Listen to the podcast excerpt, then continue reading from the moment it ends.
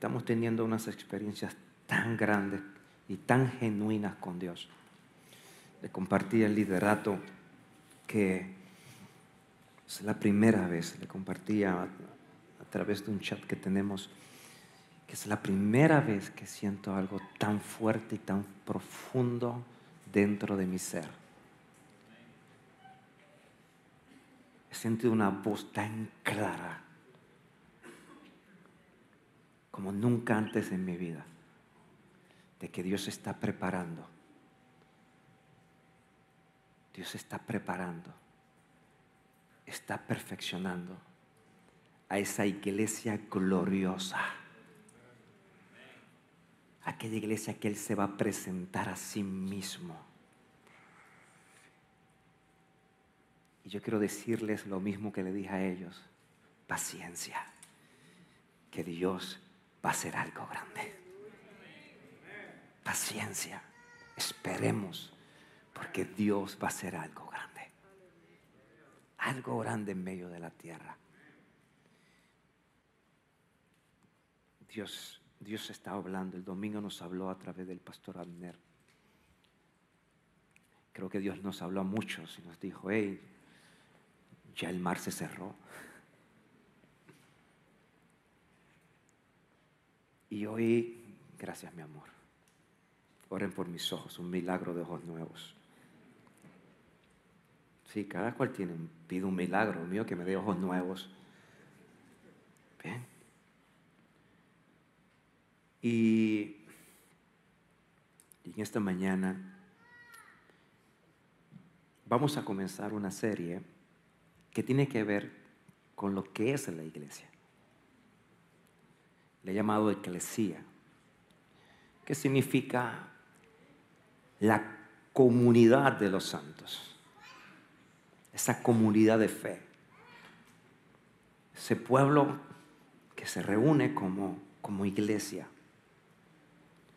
esa iglesia gloriosa. Y esta serie va dirigida a fortalecer la vida de comunidad va dirigida a fortalecernos en nuestras relaciones como iglesia. Y hemos aprendido, y así enseñaba hace dos domingos, que para comprometernos con lo que Dios está comprometido, tenemos que amar lo que Dios ama. No podemos comprometernos con su Hijo a menos que comencemos a amarle como Dios le ama. De ahí nace el compromiso. Y una de las cosas que Dios ama y cela con todo su corazón es su iglesia. Es su eclesía. Mucha gente, pienso que aquí no, y oro para que aquí no, pero mucha gente asiste a una comunidad de fe, a una iglesia, a una iglesia. Pero sin aún tener la revelación, la iluminación de la misma. Pero cuando tengan la revelación de lo que es la iglesia, se comenzará allí a comprometerse con ella, así como Dios lo está. Será en ese momento que sus vidas comenzarán a trascender. Y me llama la atención lo que el, el apóstol Pablo le dice a la comunidad de fe, a la iglesia de los Efesios. La iglesia, esa comunidad de fe que se reunía en los Efesios. Y el apóstol le dice, maridos, amad a vuestras mujeres. Y no es el tema que voy a hablar, no es un tema matrimonial hoy. Pero lo que añade es lo, es lo que quiero traer en esta hora.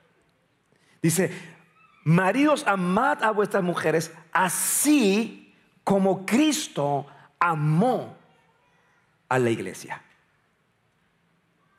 Y se entregó a sí mismo por ella. Vea, cuando amamos lo que Dios ama, es allí que estaremos dispuestos, como lo hizo Cristo, a entregarlo todo por lo que Él está comprometido. Y Jesús se entregó por aquello que estaba comprometido, por su iglesia. Y de esa misma forma debemos nosotros hacerlo. Pero no lo haremos a menos que la amemos como Dios la ama. En el momento que comencemos a amar la iglesia como Dios la, la ama, desde ese momento nos comenzaremos a comprometer con ella. Al punto de entregarlo todo por esa iglesia tal como lo hizo Jesús. Escucha iglesia, he aprendido que cuando amas, no te quitas. Cuando amas, no abandonas. Cuando amas algo, no lo sueltas. ¿Tú sabes cuándo comienzas o cuándo abandonas, cuándo te quitas? Cuando ya no le encuentras algún provecho a lo que tienes. Y unos, lamentablemente, han abandonado la eclesía o la eclesía. Porque ya obtuvieron lo que querían. Y otros también la abandonaron porque no obtuvieron lo que querían alcanzar de ella o de la forma que lo querían alcanzar. Pero otros, Puerta de Rey aquí, una casa, que son parte de esos, pero otros han permanecido. A pesar de las diferencias, a pesar de las batallas, a pesar de las luchas, a, pesar de las crisis, aún permanecen. ¿Saben por qué? Porque aman lo que Dios aman. Y como aman lo que Dios aman, se han comprometido con eso sin importar lo que pueda suceder o ver a su alrededor.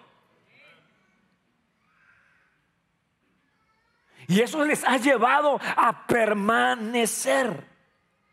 Y durante esta serie estaremos viendo la iglesia de diferentes formas. La estaremos viendo como ese cuerpo militante, como ese cuerpo que Dios estableció para expandir su reino, para hacer avanzar su palabra sobre toda la tierra.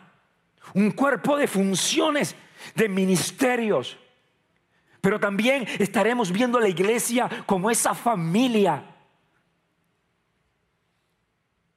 Donde ya no se trata de uno, sino de todos. Estaremos viendo la iglesia como comunidad, donde es el escenario perfecto para desarrollar relaciones perdurables. Y estaremos viendo la iglesia como esa esposa, por aquella que el Hijo se presentará a sí mismo como esa esposa sin arruga y sin mancha, esa que está siendo perfeccionada. Y el primer punto que en esta mañana quiero que si estás allí y tienes la oportunidad de anotarlo, hagas. En tu celular, en una libreta, en un papel. Pero el primer punto que quiero dejar en esta mañana es que la iglesia, la eclesía, es un diseño divino. Y no la idea de alguien. No es el producto de una organización, no es el producto del intelecto. No es, el, producto de una reunión en una mesa y de ahí salió la idea, vamos a hacer la iglesia, vamos a, hacer la eclesía, sino que la iglesia nace como un diseño divino del corazón de Dios para hoy, pero también para la eternidad. En un momento dado Jesús va con los discípulos a una tierra llamada Cesarea de Filipos y es allí donde por primera vez Jesús le anuncia a los discípulos o le, o le da la revelación de lo que iba a hacer. Y dice la escritura en Mateo capítulo 16, verso 8. y yo también te digo, y le está hablando a Pedro, que tú eres Pedro y sobre esta roca, ahora refiriéndose a sí mismo, edificaré mi iglesia. Es la primera vez que esta palabra se menciona en las escrituras. Es la primera vez que ahora Jesús le habla a los discípulos sobre su plan. Y le dice, y sobre esta roca edificaré mi eclesía. Y las puertas del Hades no prevalecerán contra ella. Entienda, cuando Jesús anunció por primera vez la iglesia, no lo hizo en cualquier lugar. Lo hizo en Cesarea de Filipos. Y tenía una razón. Porque esta tierra o esta ciudad era una que estaba gobernada por el paganismo. Era una, era una tierra, una ciudad oscura donde los rituales y los sacrificios a sus dioses era la norma. Se adoraba al dios Pan, que era el dios del pánico, el dios del terror. Era una tierra idólatra, oscura, confusa. Y fue en medio de esa tierra, en medio de Cesarea de Filipos, que Dios lleva a sus discípulos. Y en medio de ese lugar anuncia que levantaría un movimiento indestructible. Anuncia que levantaría un movimiento que avanzaría y que no habría nada en la tierra ni fuera de la tierra que detendría ese mover del cual tú y yo somos parte, la iglesia, la iglesia. Él dijo, las puertas del Hades no prevalecerán contra ella. Es decir, Dios está hablando de un movimiento que iría en avanzada, que se levantaría el mismo infierno para detenerla, pero no podría.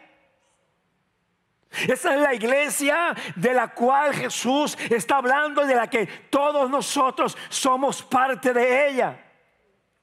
Pero me llama la atención que Jesús les llevó para darle este anuncio a no cualquier lugar, sino a uno oscuro. Iglesia, hay momentos que Dios nos lleva a lugares oscuros, a lugares confusos para anunciarnos o para sacar a luz sus planes para nuestras vidas. Hay momentos que nos introduce a lugares que son difíciles, a lugares que son oscuros, pero en medio de la oscuridad hace que la luz resplandezca para que allí conozca que Dios tiene planes para tu vida y que los planes de Dios y los diseños de Dios para tu vida serán indestructibles que aún esa oscuridad donde te la está anunciando no tendrán la capacidad de detener lo que Dios ha de hacer con cada una de nuestras vidas. En un momento Jesús entra a la, tierra, de Zabulón y a la tierra de Neftalí. Y dice la escritura, camino del mar, Mateo 4, 15 del 16 al otro lado del Jordán, Galilea de los gentiles. Y el pueblo asentado en tinieblas vio gran luz y los asentados en región de sombra de muerte, luz le resplandeció. Esta tierra era una oscura, era una confusa. Pero de pronto llegó Jesús a esa tierra de oscuridad y sacó de aquel lugar o hizo de aquel lugar oscuro uno de luz donde presentó ahora su plan para aquel pueblo. Y los ojos de aquel pueblo se abrieron a los planes y a los diseños de Dios. Escucha iglesia, todo lo que nace de Dios, todo lo que nace de Dios, prospera. Todo lo que nace de Dios crece. Todo lo que nace de Dios se multiplica. Todo lo que nace de Dios permanece. Y lo que Dios anunció en Cesarea de Filipos era, era el diseño que nacía de su corazón. Y como nació de su corazón, no ha visto infierno, no ha visto tiniebla que, haya, que, que hayan podido detener ese plan y ese diseño divino que tú y yo le llamamos iglesia. Dale un aplauso a Jesús en esta mañana. Escucha, la historia nos muestra que se, han levantado imperios. se ha levantado la religiosidad.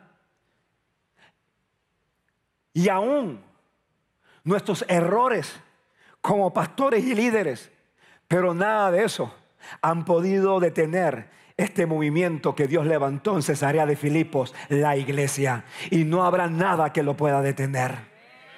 ¿Cuántos dicen amén? Y muchos conocemos la historia de un gobernante llamado Herodes.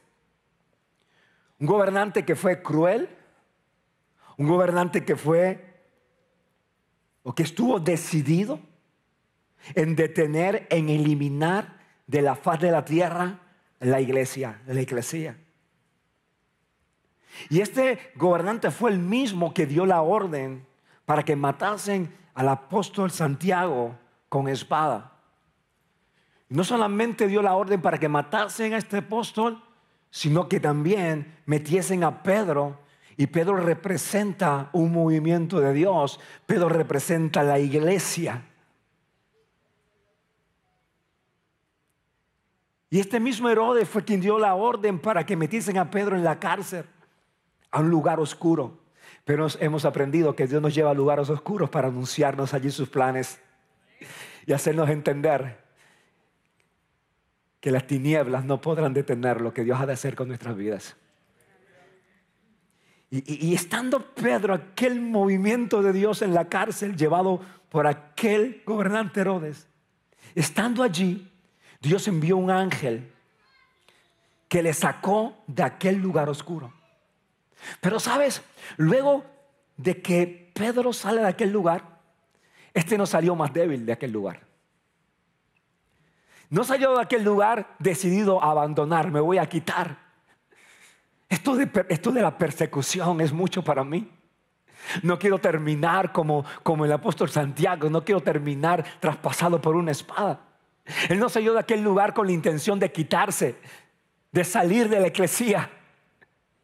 Al contrario, aquel hombre salió de allí con más fuerza que nunca salió más decidido en continuar siendo parte de aquel movimiento, siendo parte de aquel diseño divino. Salió de aquella cárcel del lugar oscuro, pero salió con la intención de continuar proclamando, de continuar llevando la palabra de Dios, de continuar viendo cómo este movimiento continuaría creciendo y avanzando sobre toda la tierra. Y esa es la iglesia que Dios quiere levantar y está levantando en estos tiempos, que no importa los lugares oscuros donde entremos, Dios nos levantará de esos lugares con mayor fuerza, mayor, con una mayor decisión de continuar avanzando, de continuar creciendo y de continuar llevando lo que Dios llama iglesia a, a su máximo esplendor en estos tiempos.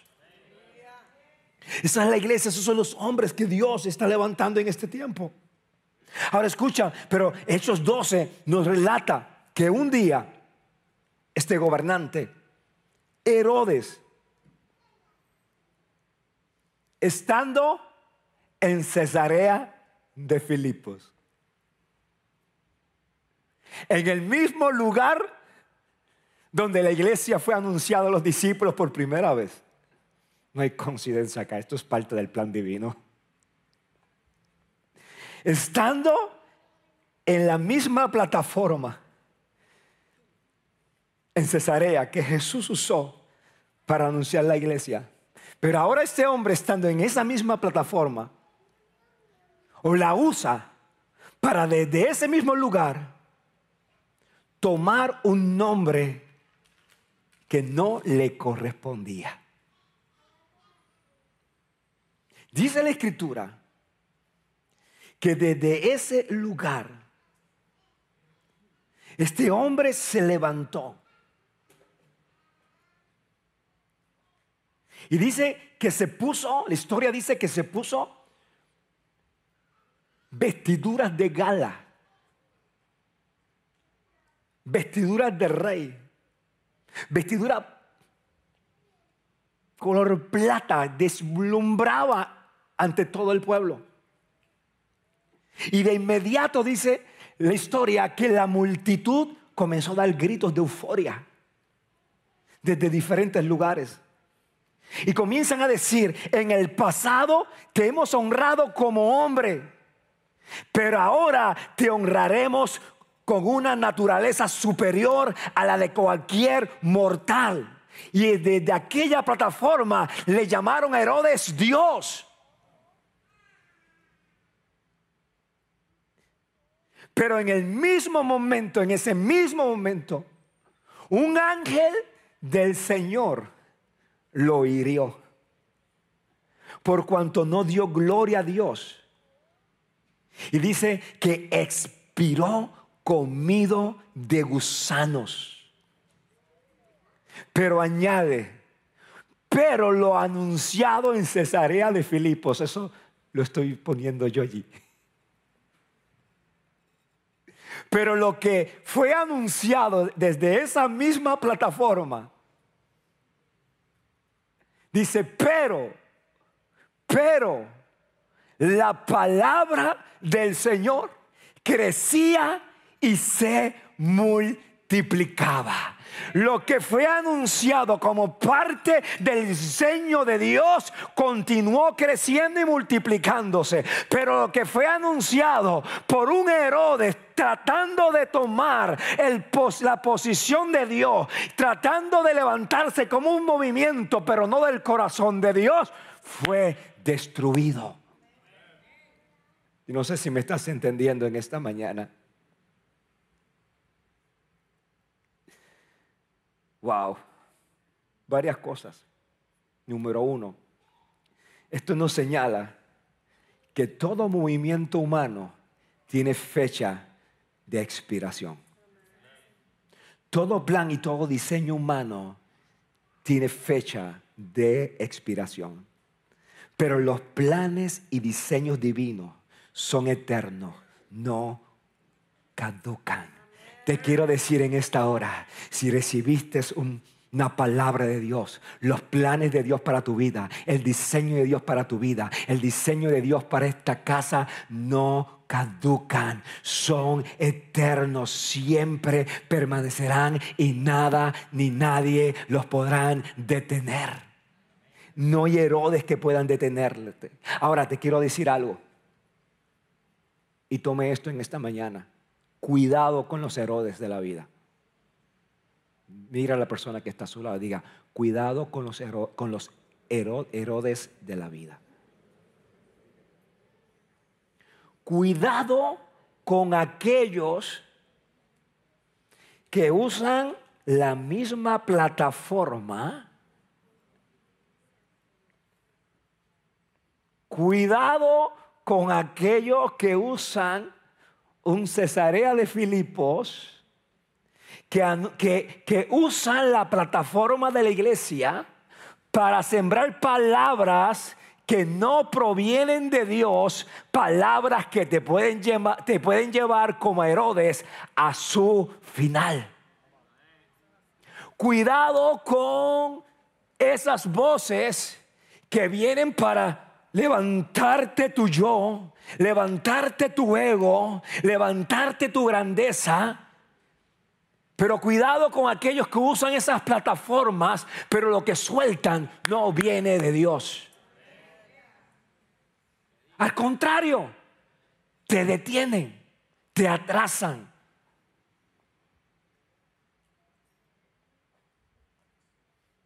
Yo no sé si me estás entendiendo en esta mañana. Escucha, el movimiento de Herodes, el movimiento de Herodes, aquel que se proclamó, yo soy ahora este movimiento. El movimiento de Herodes fue arrasado por gusanos. Pero el movimiento de Dios que se llamó la iglesia permaneció y aún continúa avanzando y multiplicándose. Y hoy vengo a decirte que todo movimiento de Herodes que se trate de levantar para detener lo que Dios ha, ha, hecho y está haciendo en medio de tu vida, en medio de la iglesia, de la iglesia, será arrasado por gusano. Pero lo que Dios comenzó en ti permanecerá, crecerá y se multiplicará. Así que el primer principio de esta eclesía que quiero sembrar en tu corazón, el primer principio, que nada ni nadie la podrá detener. Imperios han levantado, gobiernos han levantado, reyes han levantado, pueblos han levantado, pero nada ha podido detener ni hacer que este movimiento avance y crezca sobre toda la tierra. Y yo soy parte de ese movimiento. ¿Y cuántos son parte de ese movimiento? Lo segundo, y apunte allí en sus notas, este diseño divino que es la iglesia nace de la intimidad. Nace de la intimidad. La escritura nos enseña, o el Evangelio de Lucas nos muestra, específicamente en Lucas capítulo 24, versos 52 y 53, que luego de que Jesús fue llevado al cielo, los discípulos, dice, volvieron a Jerusalén. Y dice que volvieron con gran gozo y estaban siempre ¿dónde? No sé si está en la pantalla, ¿no está? Dice, y estaban siempre en el templo alabando y bendiciendo a Dios. ¿Dónde se encontraban ellos? ¿Dónde se encontraban? ¿Detrás de, una, de un escritorio? ¿Detrás del celular? detrás del televisor, envueltos en el trabajo, en las complejidades del día a día. ¿Dónde se encontraban ellos? ¿Y qué hacían en el templo? Alabando y bendiciendo a quién? A Dios. Y fue de esa experiencia de intimidad en comunidad en comunidad que nace el diseño de Dios, la iglesia. Porque es, estando ellos en ese lugar, en el templo, como comunidad, como pueblo, como eclesía, estando en ese lugar, es que nace este movimiento indestructible, este movimiento de avanzada que se llama la iglesia. Iglesia Puertas del Rey, los planes de Dios no nacen detrás de un escritorio, no nacen detrás de un celular, nacen de la intimidad. Nacen, diga, de la intimidad. Y Dios ama la intimidad en comunidad. Una de las cosas que Él ama es ese tiempo donde la iglesia se reúne para estar en intimidad con Él. Ahora, solo nos comprometeremos con pasar, con intencionar tiempos íntimos con Dios en comunidad cuando empecemos a amar en comunidad lo que Él ama. Y Él ama la intimidad. Diga, Él ama la intimidad. Ahora es importante porque la comunidad, la perdón, la intimidad la intimidad en comunidad, como lo hemos hecho en esta mañana, no reemplaza la intimidad en privado.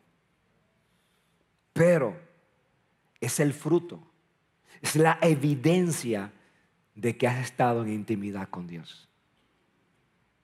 El que estemos juntos adorando, el que sea la prioridad de la comunidad de la fe es el fruto de que vivimos en intimidad con Dios. David amaba la intimidad en lo privado. Pero esa intimidad en lo privado lo, llevaba a amar la intimidad en la congregación. Y los salmos nos dan mucha evidencia de esto. La escritura nos dice que en la gran congregación el salmista decía, te daré gracias, entre mucha gente te alabaré. Él amaba estar en comunidad. Y una de las cosas que yo más amo es poder estar en comunidad, adorando a Dios. Podré estar de viaje, podré estar, podré estar en la Patagonia, no importa dónde esté en el mundo, siempre hay algo dentro de mí que me lleva, no, yo quiero conectarme a mi iglesia, yo quiero conectarme a esa comunidad de fe, a mi iglesia, y saco el celular y lo busco. Creo que Keila estaba, estaba viajando, no sé dónde estaban, y me, y envía, mira, conectada de donde estoy a ese tiempo con Dios. Es que no hay, esa es la experiencia más, es una experiencia que no no, tiene una explicación humana de tan especial que es. Para mí es especial. Y no importa lo que haga, esa experiencia de intimidad, intimidad en congregación, no la cambio por nada. No la cambio por nada, porque es el reflejo de lo que vivo en lo personal con Dios. Y ahora quiero vivirlo en comunidad. Quiero vivirlo con otros hermanos. Quiero vivirlo con la iglesia. ¿Sabes por qué? Porque la iglesia es una habitación. Diga conmigo, la iglesia es una habitación. La iglesia es el lugar que Dios plantó en la tierra. Es el jardín de Dios para que nos plantemos en Él o en ella y así podamos contemplar su gloria. Cuando Dios hizo el jardín, el Edén, antes hizo al hombre, pero luego creó el jardín. Pero ¿para qué creó el jardín? Para plantar al hombre en ese escenario, en esa atmósfera, para que el hombre desde ese lugar pudiera ahora en comunidad poder contemplar su gloria, poder tener intimidad con él. Y hoy vengo a decirte en esta mañana que Dios plantó una habitación en esta ciudad. Dios plantó una habitación en este pedazo de tierra llamada casa, puerta del rey, para que juntos en comunidad podamos intencionar tiempos de intimidad y juntos podamos contemplar la hermosura y la grandeza de Dios como lo hemos hecho en esta mañana. Esto es un jardín. Y tenemos que aprender a plantarnos en los jardines de Dios. Y Dios levantó o plantó este jardín para que nosotros como comunidad podamos plantarnos en él y desde esta, este escenario, desde esta atmósfera, poder juntos adorar e intimar con Dios y entre, entre, y entre, esa, entre esa atmósfera poder recibir la voz, los planes de Dios, porque todo lo que nace de la intimidad, les dije esta mañana, que prospera, crece y se multiplica y algo que debemos anhelar es que Dios hable y cada día nos muestre sus planes y diseños para esta casa, porque eso nos asegura que iremos por el camino correcto de la prosperidad, de la multiplicación, del avance de Dios para la tierra. Cuando estamos acá en esta mañana. Así que la iglesia nace de la intimidad por eso Dios ama estar en intimidad con la iglesia. Es la habitación de Dios. Escucha, a muchos se les ha enseñado que uno es la iglesia. No, yo soy la iglesia y como yo soy la iglesia, yo no tengo que congregarme. Es una mala enseñanza. No importa de quién venga, es una mala enseñanza porque eso no es lo que dice la escritura. La escritura habla que somos miembros de un cuerpo. Y que todos juntos hacemos la eclesía, hacemos la iglesia. Que somos ladrillos con los cual Dios está edificando un templo para Él. Entonces cuando comenzamos a vernos como iglesia, como esa comunidad de fe, entonces vamos a entender lo importante que es, porque Dios la ha elegido para habitar en ella. Entonces esto hace la eclesía algo santo, algo divino, una creación de Dios. Yo no sé si estás acá en esta mañana. Es por eso que siempre he dicho que la iglesia, la iglesia no se critica, sino que se edifica. No podemos ser parte de los que siempre están criticando lo que es santo. La iglesia es producto del corazón de Dios. Y en el momento que usted critique y señala lo de Dios, está señalándolo a Él también. Yo no estoy aquí para unirme al grupo de los que critican, yo me uno al grupo de los que edifican. Dios me escogió para edificar la iglesia, para bendecir la iglesia, para que ésta avance. Me, ha escogido a mí para ser un instrumento de bendición, de sanidad, de salud, de vida para la iglesia. Así que yo te invito en esta hora a ver la iglesia como algo santo, como algo divino. Y en vez de criticarla, edifícala, ámala, sosténla, vela por ella, cuida por ella, ámala como Dios la ama. Porque la iglesia no es cualquier cosa.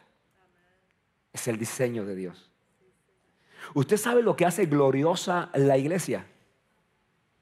¿Usted quiere saber lo que hace gloriosa esta iglesia? Que Jesús está en medio de ella. Denle un aplauso a Jesús. Algunos lo entendieron. Que Jesús está en medio de ella. ¿Sabes que Salomón cuando estaba construyendo el templo dijo esto? Yo pues he edificado una casa de morada para ti, una habitación en que mores para siempre. La intención de Dios siempre fue tener una casa donde morar en ella para siempre. No un ratito, no unas horas, no unos días, no un domingo, sino para siempre. Y una de las cosas que hace a esta iglesia, la iglesia gloriosa, es la simple y a la vez la profunda verdad de que Dios está siempre, siempre, siempre en medio de ella. Él nunca ha dejado de estar de medio de la iglesia. Y eso es lo que le ha hecho una iglesia triunfante, una iglesia avanzada, una iglesia que las puertas del Jade no han podido prevalecer en contra de ella. Eso es lo que hace la iglesia indestructible. No son nuestros planes, no son nuestras ideas. Lo que hace la iglesia, la iglesia indestructible, es aquel que la habita por siempre, es Jesús.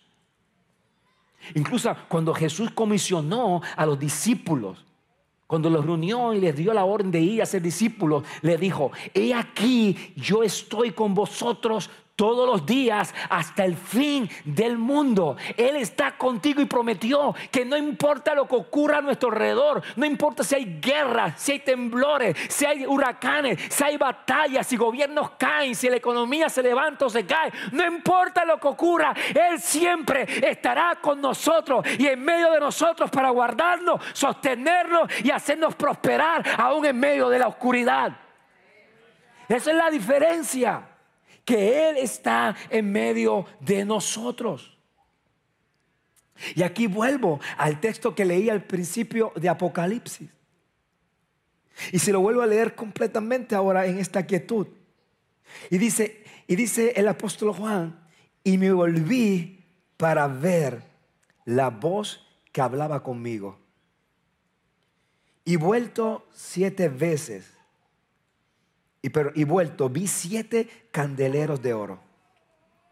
Y en medio, diga, en medio, de los siete candeleros, vi a uno semejante al Hijo del Hombre, vestido de una ropa que llegaba hasta los pies y ceñido por el pecho con un cinto de oro. Su cabella su cabeza y sus cabellos eran blancos como blanca lana, como nieve, sus ojos como llama de fuego y sus pies semejantes al bronce bruñido, refulgente como un horno, como en un horno. Y su voz como estruendo de muchas aguas. Tenía en su diestra siete estrellas y de su boca salía una espada aguda de dos filos. Y su rostro era como el sol cuando resplandece en su fuerza. Cuando le vi, caí como muerto a sus pies. Yo creo que esta experiencia tiene que tenerla muchos hoy día.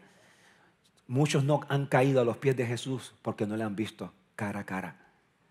Han visto la historia, han leído los cuentos, pero no han tenido esa experiencia de verle, de tener esa iluminación de quién es Él. Y creo que muchos necesitan esa experiencia con aquel que es santo, con aquel que es tres veces santo. Dice que cayó muerto a los pies de Jesús. Y él puso su diestra sobre mí diciéndome, no temas, no temas, yo soy el primero y el último y el que vivo y estuve muerto, mas he aquí que vivo por los siglos de los siglos. ¿Cuántos pueden decir amén? Y tengo las llaves de la muerte y del Hades. Escribe las cosas que has visto y las que son y las que han de ser después de esta el misterio, ahora le añade la revelación de lo que estaba sucediendo. Le comienza ahora a traer iluminación de lo que estaba viendo. Y le dice, el misterio de las siete estrellas que has visto en mi diestra y de los siete candeleros de oro. Las siete estrellas son los ángeles de las siete iglesias y los siete candeleros que has visto son las siete iglesias. Dios le está mostrando al apóstol Juan que aquel que murió resucitó nunca se fue, ha permanecido en medio de su iglesia. Diga que está sudado, nunca se fue, está en medio nuestro. Y esto lo hace, y esto, esto hace de la iglesia Mayra algo santo, porque Él es santo.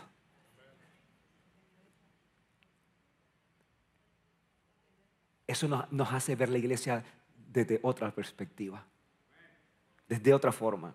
Dios le muestra a Juan que el que murió y resucitó y vive por los siglos de los siglos está en medio de los siete candeleros que son las siete iglesias, es una representación de la iglesia de Dios. Dios le dijo a Juan, Dios le dijo a Juan, viendo, esa visión, no temas, no temas, no tengas pánico. No te confundas por la oscuridad que pueda, que pueda rodear las ciudades. No te confundas con lo que puedas escuchar y ver. No temas con lo que pueda venir. Ve y diles, ve y diles a la iglesia, a la iglesia. Ve y diles, ve y muéstrales que no importa lo que vean, que no importa lo que escuchen, que no importa lo que puedan enfrentar como iglesia, ve y dile, no teman, porque yo estoy en medio de ella. Porque Él no se ha ido, Él está en nosotros por su espíritu. Él está en medio de este lugar, Él está en medio de la iglesia para guardarnos, para sostenernos. Él hace especial la iglesia, Él hace especial lo que es una comunidad de fe. Es por eso que antes de usted llegar, ya Él estaba. y, Él estaba esperando para tener intimidad con su pueblo. Con su pueblo. Entonces ya, ya no estamos viendo la iglesia como cuatro paredes, como una estructura, sino como un organismo vivo de hombres y mujeres, con faltas, debilidades y luchas. Pero Dios nos escogió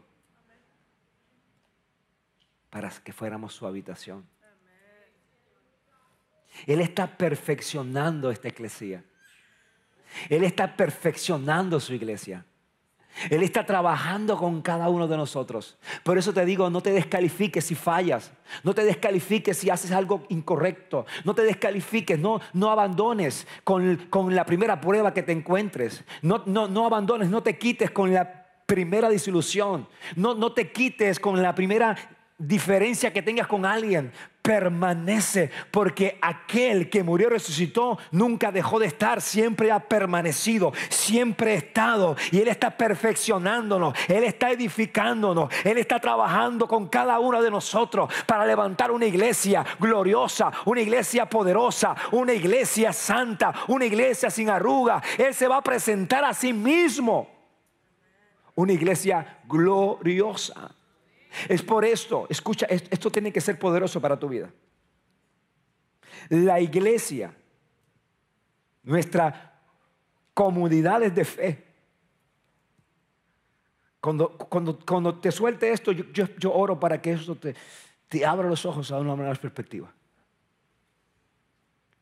La iglesia, nuestras comunidades de fe deben convertirse deben convertirse en el reflejo de la iglesia eterna o aquella que retornará con el amado.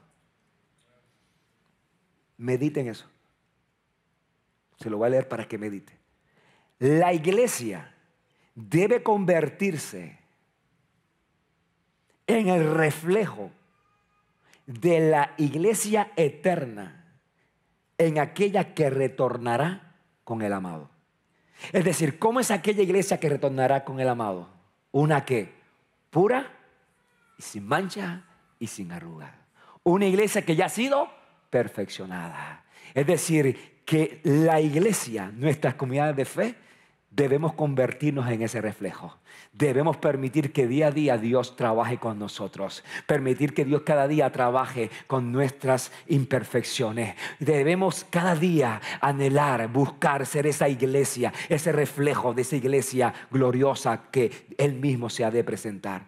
Es decir, que cuando entiendes esto, comenzarás a ver la comunidad de fe de una forma distinta. Como dije, te harás parte de aquellos que la construyen y no parte de aquellos que tratan de destruirla. Como, pero como le dije, aunque traten no podrán, porque la iglesia es eterna. Es el diseño de los cielos para la tierra. ¿Sabes qué dice el apóstol Pablo de la iglesia? Dijo, le dice, dice en Efesios capítulo 5, verso 26 y 27. Me he entregado por ella para santificarla habiéndola purificado en el lavamiento del agua por la palabra. Mira lo que está diciendo de la iglesia. Para a fin de presentársela a sí mismo. ¿Y cómo se la va a presentar a sí mismo? Dice, una iglesia gloriosa. Una iglesia gloriosa, no una iglesia débil. No, no una iglesia golpeada.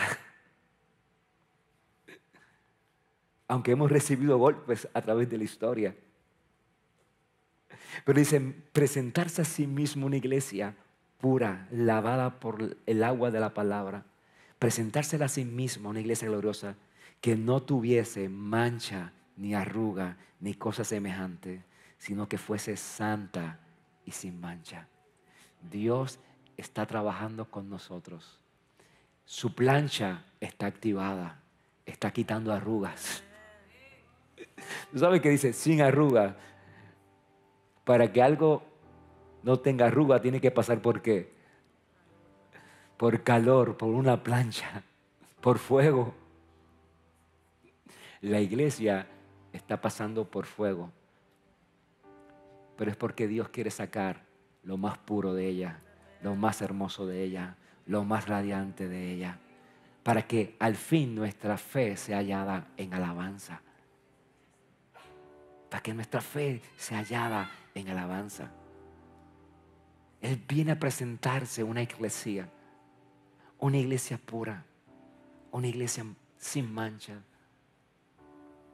una iglesia que ha pasado por el proceso. Y mi intención en esta mañana es que usted pudiera tener una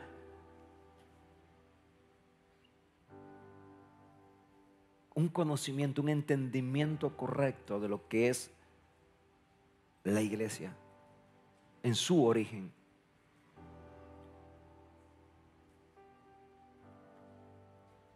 Cuando nosotros comencemos a ver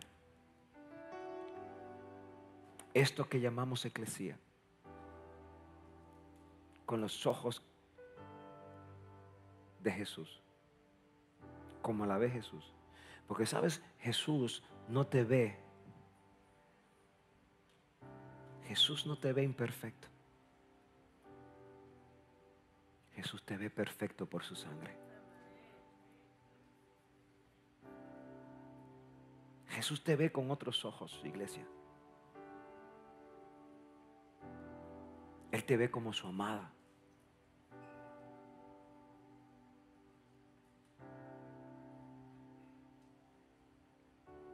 Quiero llegar en un momento a ese punto, cuando toquemos ese punto de la iglesia como esposa. sé que esa mañana este recinto se va a llenar de amor, de olores de amor, cuando empecemos a hablar de la iglesia como la esposa.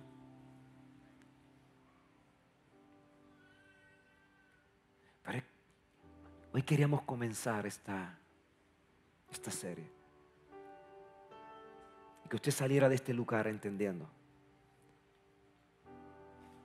que no importa los Herodes, los Hitler, los imperios. No importa lo, lo que se levante, porque se han levantado imperios. Se levantaron tantos imperios para detener la iglesia. Dígame usted dónde están ellos hoy. ¿Dónde están esos gobernantes, esos reyes hoy? Comidos por gusanos como le pasó a Herodes. ¿Y dónde está la iglesia?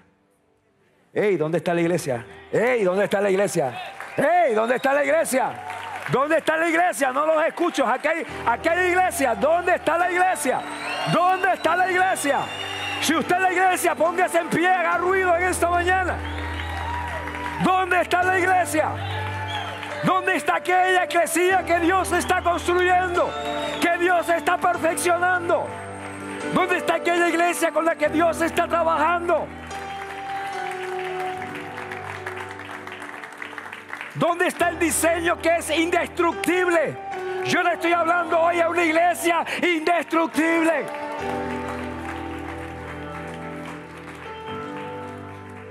Diga, somos indestructibles.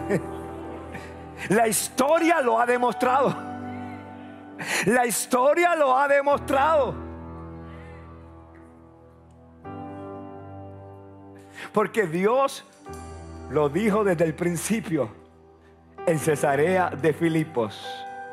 Sobre esta piedra levantaré o fundaré mi iglesia y las puertas del Jade no prevalecerán en contra de ella. Aleluya por esa palabra dada desde un Cesarea de Filipo y hoy desde este Cesarea de Filipo declaro que esta casa avanzará, se multiplicará.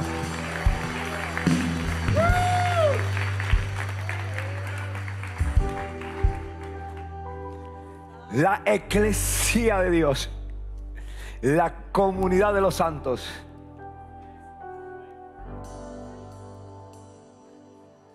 El diseño de Dios no debe ver nada más importante que ser parte de lo que Dios, Dios es parte. Que ser parte de lo que Dios es parte.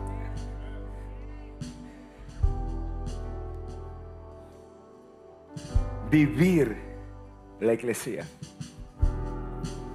oler la iglesia, ser edificados como iglesia, ser animados los unos a los otros, ser fortalecidos los unos a los otros, avanzar, caminar juntos como iglesia, como iglesia.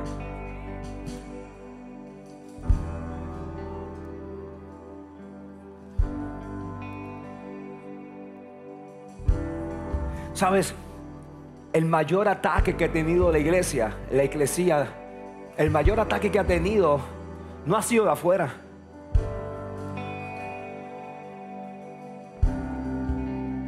Ha sido de adentro. De aquellos que no conocen y no tienen la revelación de lo que es iglesia y ser iglesia.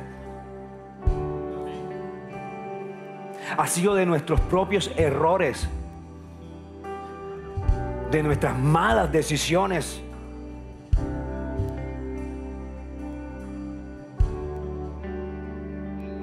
Ha sido de creernos que nosotros sí sabemos cómo debe ser la iglesia. Ni tú ni yo sabemos, solamente el Creador quien la hizo. No nos adjudiquemos un nombre que no nos pertenece como lo hizo Herodes. Terminó muerto por gusanos.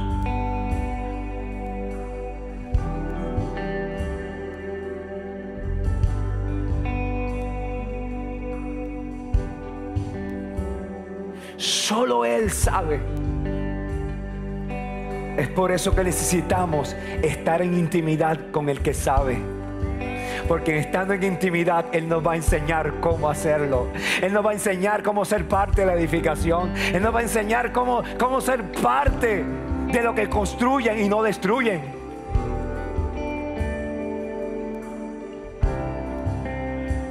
Desde adentro la iglesia ha sido borbandeada, ha sido herida desde adentro.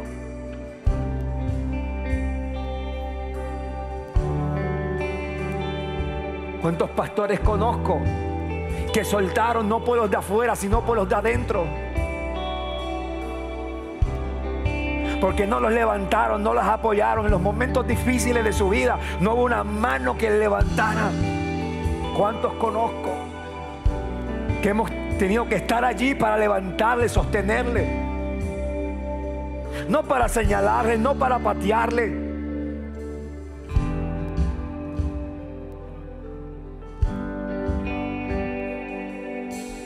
¿Cuántos líderes conozco porque cometieron, fallaron?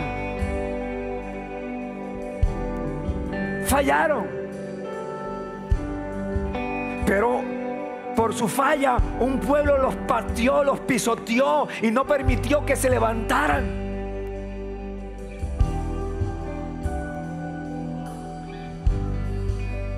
Eso no es ser iglesia.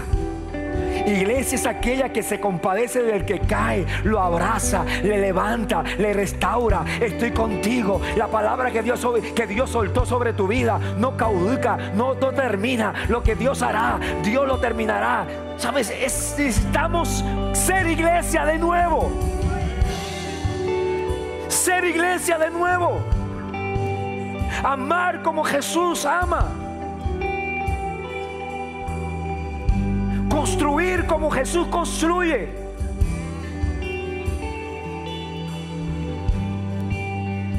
Pedro le rechazó tres veces. Lo abandonó en el tiempo más difícil. Abandonó a Jesús.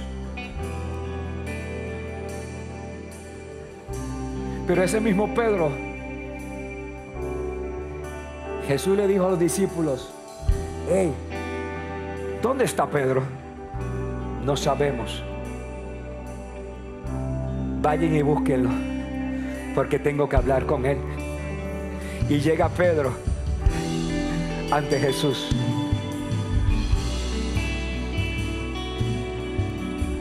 Y vuelve, le hace una serie de preguntas. Pedro, me amas, Pedro, me amas, Pedro, me amas. Tú sabes, Dios. Tú conoces mi corazón. ¿Sabes qué estaba sucediendo allí? Dios le estaba dejando saber a Pedro. Los que no te buscaron, los que no te construyeron, no son iglesia. Pero yo siempre he permanecido. Y yo estoy para enseñarles ser iglesia. El perdón, el amor levanta, construye, sana. No divide, no daña,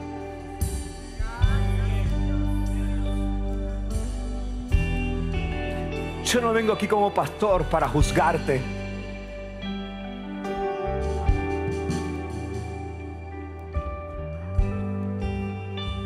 Yo vengo para decirte que el amor de Dios es infinito, que el amor de Dios perdura por siempre y que su amor está ahí para levantarte, para restaurarte, para, para edificarte y para construirte como una iglesia santa, gloriosa.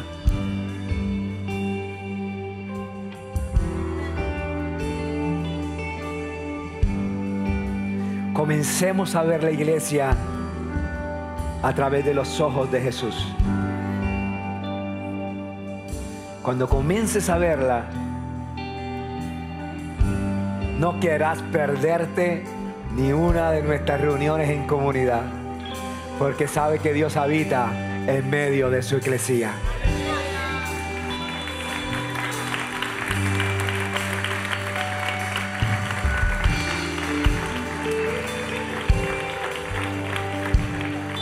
Querás, siempre vas a querer ser parte donde Él está, donde Él está operando.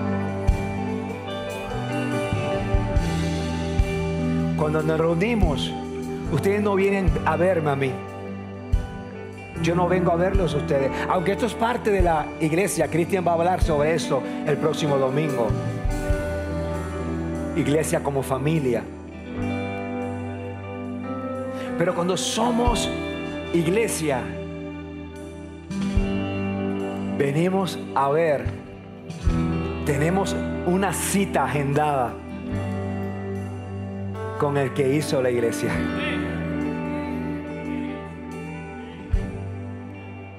Hay una cita, una cita de los cielos con su iglesia. Como así hay una cita, Pierre, para ese día que seremos levantados. Ese día, esa hora está escrito. Es la cita donde el amado se encontrará de nuevo con el amado. Yo quiero estar ahí presente. Cuando suene la trompeta, hey, sonó. Tengo que estar. Tengo que estar. Escuche algo, cuando suena la trompeta de... Una de las razones por que se usaba el chofar o la trompeta, una de ellas entre muchas, era para convocar la iglesia, para convocar el pueblo. Y cuando la trompeta sonaba, no importa lo que se estuviera haciendo, podía estar frente al presidente de Estados Unidos, tenía que soltarlo todo porque la trompeta sonaba. Eso era, eso era ley. Eso era ley.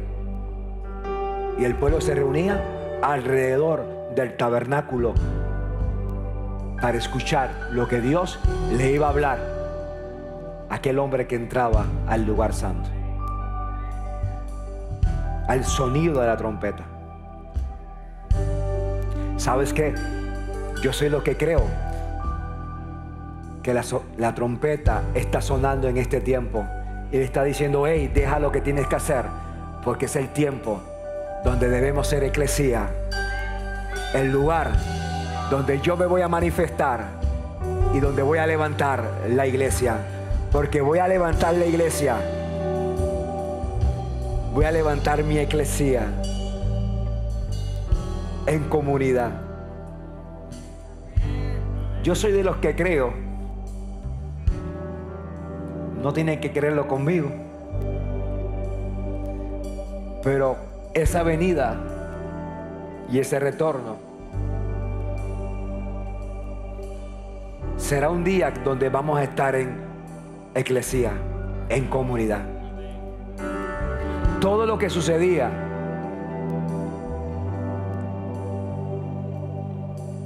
Toda convocatoria divina en las escrituras se daba en comunidad.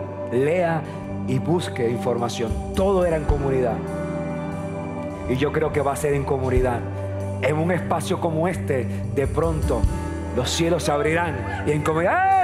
¡Ahí viene! ¡Ahí viene! ¡Ahí viene!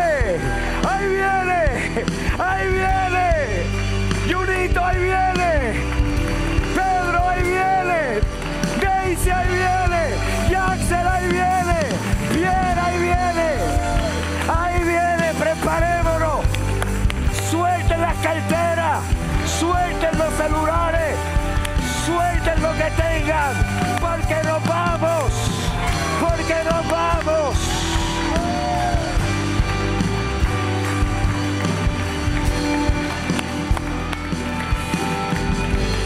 Porque, mano, el avión está listo. ¿Sabe? El avión está listo.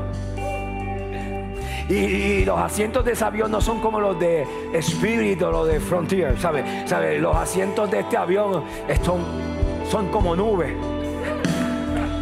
Son nubes, tú sabes. traen, y el avión diga, el avión está listo. Lo que falta es, lo que está faltando es, mira, pa, pa, pa, pa, sale el avión. ¿Cómo es? Me fui. Y esto no es una escapatoria a los problemas. Este es el final del diseño. es que es el final del diseño. El final del diseño. ¿Cuántos están contentos? ¿Cuánto les alegra ser iglesia? ¿Cuánto les emociona ser iglesia? Mira a la persona que está a su lado. Dele un abrazote, pero de iglesia ahí, pero fuerte. Sea tu esposo, tu esposa, pero fuerte de iglesia, de iglesia, de iglesia, de iglesia, de iglesia, de iglesia, eclesía. Somos la iglesia. Somos la iglesia. La iglesia. La iglesia. La, la gloriosa iglesia. La gloriosa iglesia. La gloriosa iglesia. La bella, la especial iglesia. Eso somos. Eso somos. Siéntete orgulloso, orgullosa de ser parte de un cuerpo, de un cuerpo, de una familia, de una comunidad, de una esposa. Gracias Dios. Levante sus manos a los cielos. Gracias Dios comunidad de Puerta del Rey. Gracias por esta iglesia.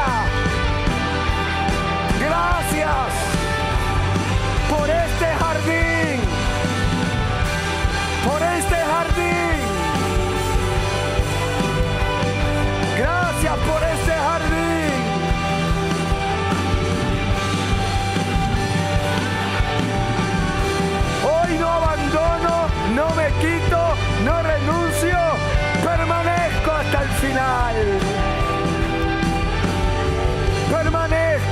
final. Hasta el final.